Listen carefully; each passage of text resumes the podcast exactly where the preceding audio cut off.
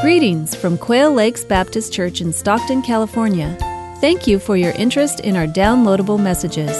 Our more recent teachings, such as Pastor Mark's current sermon series, are always available on iTunes.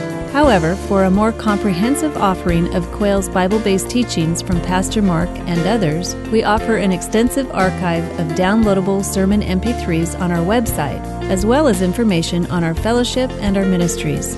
Please visit us online at www.qlbc.org. These messages are also available on CD or cassette. For more information, please call our church office at 209 951 7380. We trust you will be blessed and edified by what you are about to hear. Thank you for listening.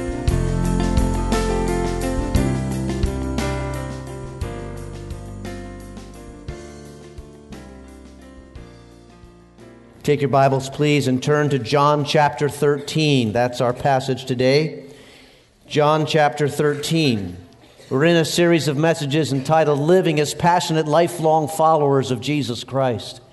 And this is the key concept for today. A passionate follower of Jesus works in humble servanthood. We're looking at the qualities of what it means to be a passionate follower of Jesus Christ. Our mission statement here at Quail Lakes Baptist Church is that we exist to win and build passionate, lifelong followers of Jesus Christ. That's the words that we use to define the, the biblical word of a disciple. That's what a disciple is a passionate, lifelong follower of Jesus. But what are the qualities of the life that meant to show that we are the disciples of Jesus Christ? Well, two weeks ago we looked at the quality of worship. Today we look at the quality of work. There's going to be the quality of wisdom, the quality of witness, the quality of warm heartedness. All of these things are aspects that we must be showing in the way that we live if we are followers of Jesus Christ. Today, humble servanthood. And the example of God honoring servanthood that we look at from the Bible this morning is Jesus himself. Jesus is showing us what it means to be a servant in John chapter 13. The setting of the passage is the evening when Jesus will later on be betrayed in the Garden of Gethsemane. Very soon after the events we'll look at today, they will travel across the Kidron Valley into the Garden of Gethsemane. There, Jesus will be betrayed and arrested, and of course, the events of the trial and the crucifixion begin to play out. But prior to all of that, He's with his disciples in what we call the upper room, in a room where they're enjoying a meal. And the meal that they're having together is most likely a, an early Passover meal. And as the evening gets underway, Jesus notices that an aspect of work, a task, has gone undone. There has been no one willing to wash the feet of the guests at this dinner, which would have been expected. Pick up the reading with me, John chapter 13, verse 2. It says, The evening meal was being served, and the devil had already prompted Judas Iscariot, son of Simon, to betray Jesus. Jesus knew that the Father had put all things under his power and that he had come from God and was returning to God. So he got up from the meal, took off his outer clothing, and wrapped a towel around his waist. After that, he poured water into a basin and began to wash the disciples' feet, drying them with the towel that was wrapped around him. Jesus shows us what it looks like to serve others in a humble way. And we, as the followers of Jesus, are meant to be like him. So serve others in a humble way. Let's understand the setting. In Jesus' day, dirty feet were the norm. The roads were either dusty or muddy. And most people only wore sandals in that climate, in that situation. So, sir, uh, dirty feet were common. And it was also common when you held a gathering, as the guests arrived, to have a basin and some water at the door and a servant there to wash the feet of the people who were arriving. It was a point of hospitality. It was commonly understood. It was an everyday thing. But it also was a humbling thing. And that's where working for the Lord begins. God honoring servanthood starts with humility. Because ask yourself this question why had this job gone undone? Why didn't anybody pitch in? Why were none of the disciples willing to, to get up and jump in and see that this very normal task was seen to? And the reason was because this was a slave's task. This was a servant's job. It was a demeaning job. The thinking was that the person who's doing the foot washing is less than the guests who have come to the meal. And each of them looked around the room and said, Well, I'm not going to do that. I'm not, that's not my job. They were limited by what they were willing to do because of their sense of their own status. Status is the issue here in this story. Status is the issue. And because they sensed that their status was above washing feet, no one jumped in until Jesus himself did. Leonard Bernstein was a composer and conductor, and he was once asked, What's the most difficult instrument to play? What's the hardest instrument to play in the orchestra? And his answer was second fiddle. He went on, he said this I can get plenty of people who want to play first violin, but to find the one who plays second violin, which as with as much enthusiasm as first violin, that is a problem. But if nobody plays second violin, we have no harmony. You see, true humility is called for, and true humility is not thinking bad about yourself. True humility is not having a poor self esteem. True humility is actually just not thinking about yourself, about jumping in when there's a need, something needs to be done. It's not, not about you know, analyzing and seeing how we're coming off not having anything to prove, not having any status to demonstrate. It's not concerned about how am I, you know, being looked at, am I impressing? It's simply being authentic in the way that we live and meeting the needs that are around us. That's true humility. It's the status idea that is troubling in this room. When Jesus got up and put on that apron and picked up that basin of water and walked over to wash the disciples' feet, he was eradicating the idea of status. He was throwing it out the window. It's, he, he's saying to them and to us, you know, I'm not about to be boxed in about what I can do or should do simply because I have a sense of my own status. Rank, prestige, reputation, all that went, went out the window. Jesus did the job of a slave. You remember back in John chapter 1, John the Baptist is talking about the coming of Jesus. He's predicting that the Messiah will come. And at one point in John chapter 1, verse 27, he says this about the Messiah. He says, He is the one who comes after me, the thongs of whose sandals I am not worthy to untie.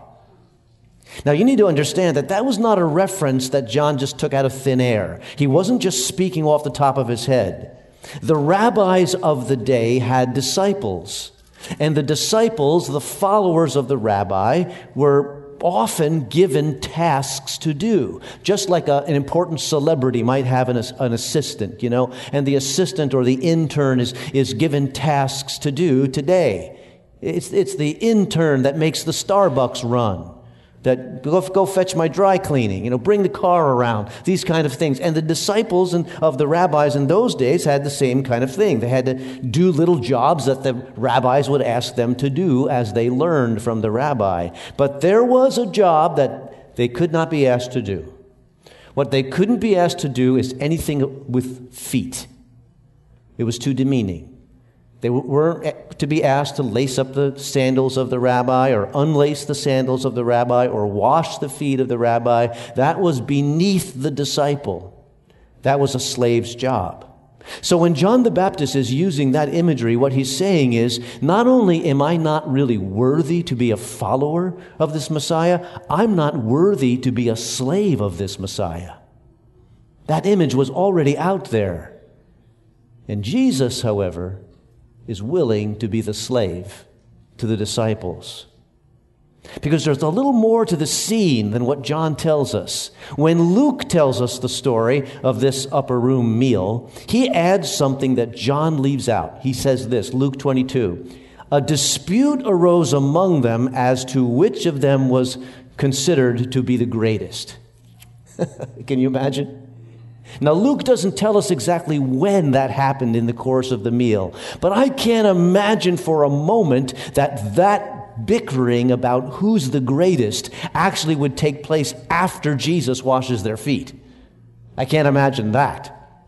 I imagine it went like this Jesus is sitting at the meal, things are starting to be served. He hears this discussion among the disciples, this bickering about status, about who's the greatest and his eyes travel to the door, to the unused basin of water, an unused towel.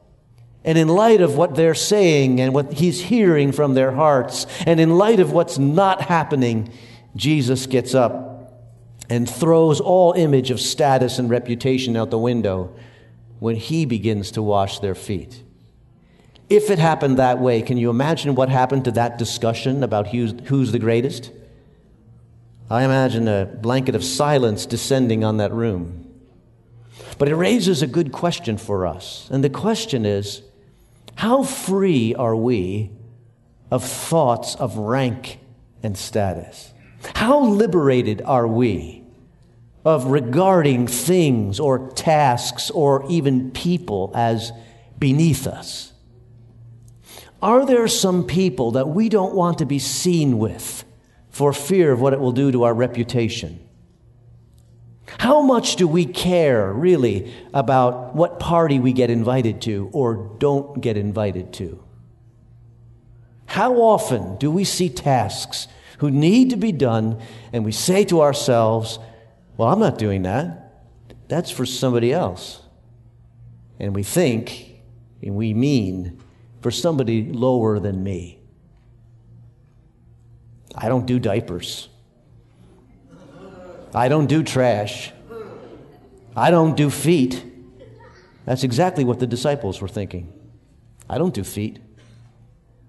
But Jesus does feet. He got up and he did feet. These are the jobs that are beneath dignity and status.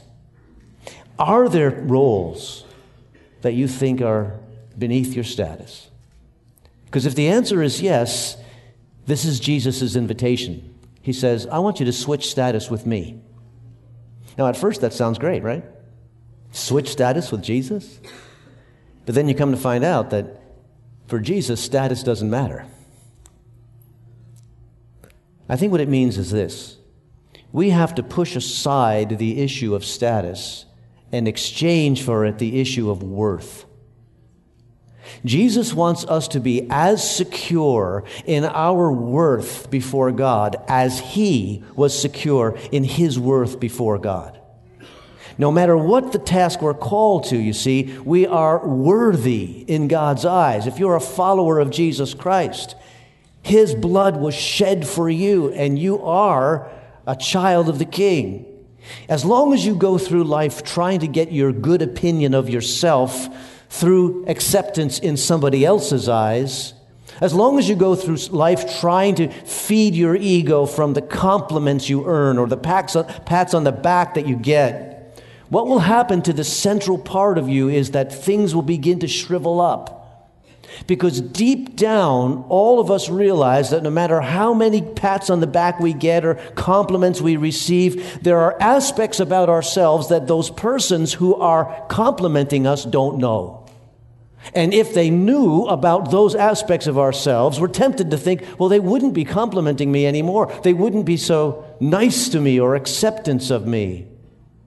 When, you, when you're all about status in the eyes of other people, you begin to live a life of performance. It feels like you're faking it all the time. You're, you're, you're an imposter. And what happens when you live that way, you begin to just dry up. However, there is nothing you've ever done that God hasn't seen. There's nowhere you've ever been that God hasn't been there with you. Even when you've been trying to hide from God, He is there. and He is watching, and yet He loves you. And He sees you as a person of worth, worth dying for. There is nothing you can do to make Him love you less. And when we understand that sense of worth before God, you don't have to fake it anymore. It's not about impressing people. It's not about performing in front of people. It's simply about obeying the one who loves me. And that gives me a powerful center of gravity in my life. What is my worth? I'm loved by God. What is my identity? Jesus loves me. That's who I am. And the value ranking in the world by way of power and wealth and popularity and prestige, all that goes out the window. We can free ourselves from the motivation that comes from com- competing with others and looking better and keeping up appearances and we can find the joy of simply saying, I'm loved by God. So I can serve with humility because that's what Jesus does. He stepped out and it was different than everybody else in the room. And that's what God wants us to be willing to be different than anybody else in the room because we sense our worth, not our status. It's really all about love. God honoring service is love in action. And the first thing I want you to know about love is that love sees the need. Jesus saw the need, he was observant. Jesus' eyes were off of himself and he saw the need that was not being met. And that's the initial trait of humble service. If you're going to serve, you see the need out of love. That's step one, and many people never take it. They never see the needs really out of love because they're too busy looking at themselves. And you, you know what that's like, right? We all do it. You know, you walk by a reflective surface and You know, maybe there's some spinach in there. I'm glad you do that. We don't want to look at the spinach.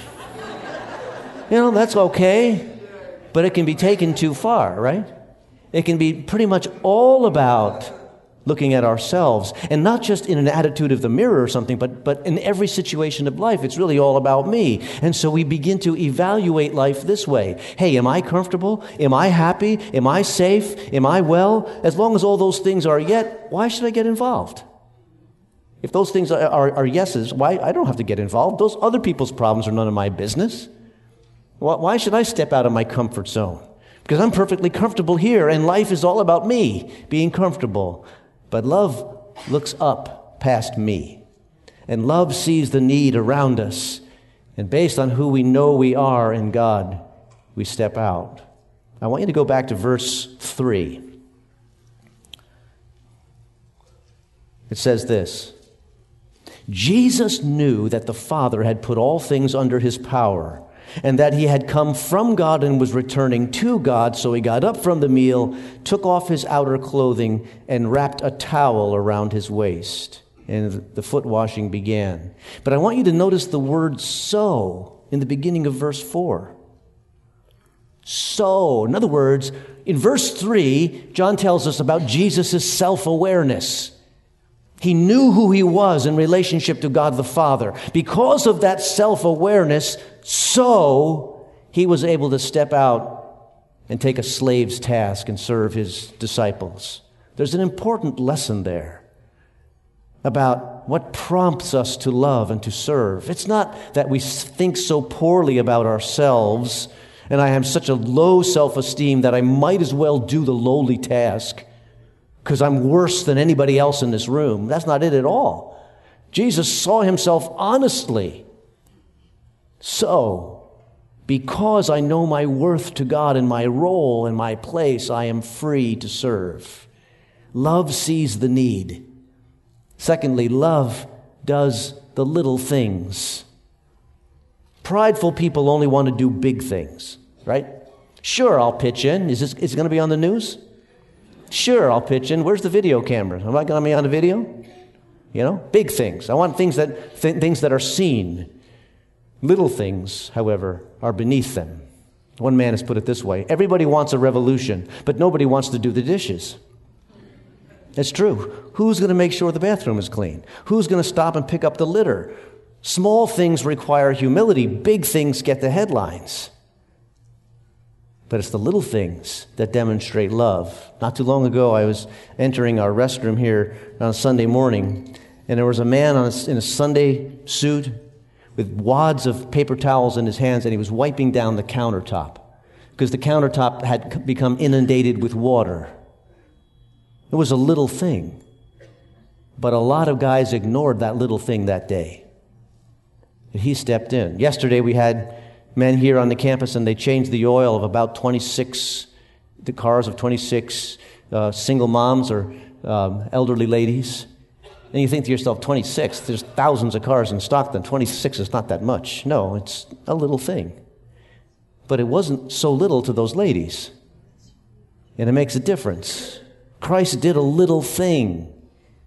The dinner could have gone on without the feet being washed. Nobody dies of dirty feet. But he was willing to do that little thing and step in. And then I want you to see that God honoring service multiplies itself in other servants. In other words, when we serve, it's catching. Look at verse 15. Jesus says, I have set you an example that you should do as I have done for you. This is not Jesus cracking the whip. This is not Jesus saying, Look, guys, get busy with the whole feet thing. No. This is Jesus inviting them and us to the kind of life that is a true disciple life. It'll be evidence in a uh, humble service. And when you serve humbly, there is blessing. Look at verse 17. Now that you know these things, you will be blessed if you do them. This is Jesus inviting us into the next step of our journey of growing in our faith. And this step, of, this invitation is a step to service which brings blessing. Some of your Bibles translate the word blessing as happy. Happy. See, there's a, a, a benefit to being willing to be humbled and to serve. Human beings are complex. Sometimes we do the wrong things for the right reasons. Sometimes we do the right things for the wrong reasons. There is such a thing as self righteous service. Self righteous service is sporadic, it's temporary, it's pretentious, it's obvious, it wants to be seen, it picks and chooses where it will serve for its own benefit. But humble service is motivated by need it's indiscriminate. It's, its application is tender and compassionate. It's quiet. It doesn't create an obligation of payback, but it brings with it something more central. See, God is in the equation of humble service. And He says, What I'll give you is blessing. The world says, Happy are the winners. Happy are the ones who are lifted up. Happy are those who are waited on and celebrated. But Jesus says, This is the formula for the happiness that I can give you. Do the humble deeds, motivated by love, knowing that you are loved by God. There, you show that you are a passionate, lifelong follower of Jesus Christ. Would you pray with me? And in an attitude of prayer, I'm going to ask you this question. Is there a task that you've been walking past and you've been saying, somebody else should do that? Meaning, somebody lower? If God brings something to mind this week, pick up that task. Lord, we pray that you enable us to be Christ like. And when we say words like that, sometimes we don't understand that it will call us to humility. It will call us to sacrifice, and it will call us to work in such a way that you are glorified. Lord, forgive us for the times that we think of our status first. Help us to know our worth and to serve simply because we love you. Thanks in advance that you can do that. In Jesus' name, amen. amen. The team is back to lead us in the closing song. Let's stand together as we sing. Jesus is the perfect example of being a humble servant, and we should follow him today.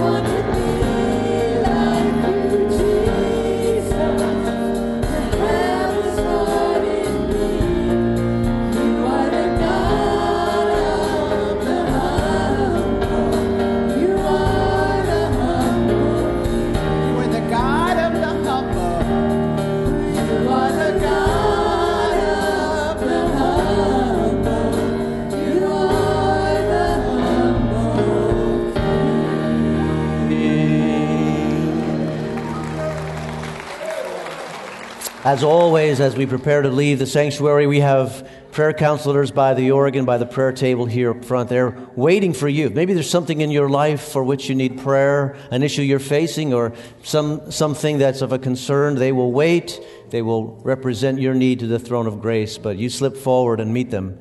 But first, let's all pray together. Lord, we know that in the week ahead we will have the opportunity to humbly serve. Help us to see it and help us to respond in ways that model the fact that we are seeking to live like you. Dismiss us with your blessing and watch over us in your care, we ask. For we pray all of this in Jesus' name. Amen. God bless you. Thanks for coming today.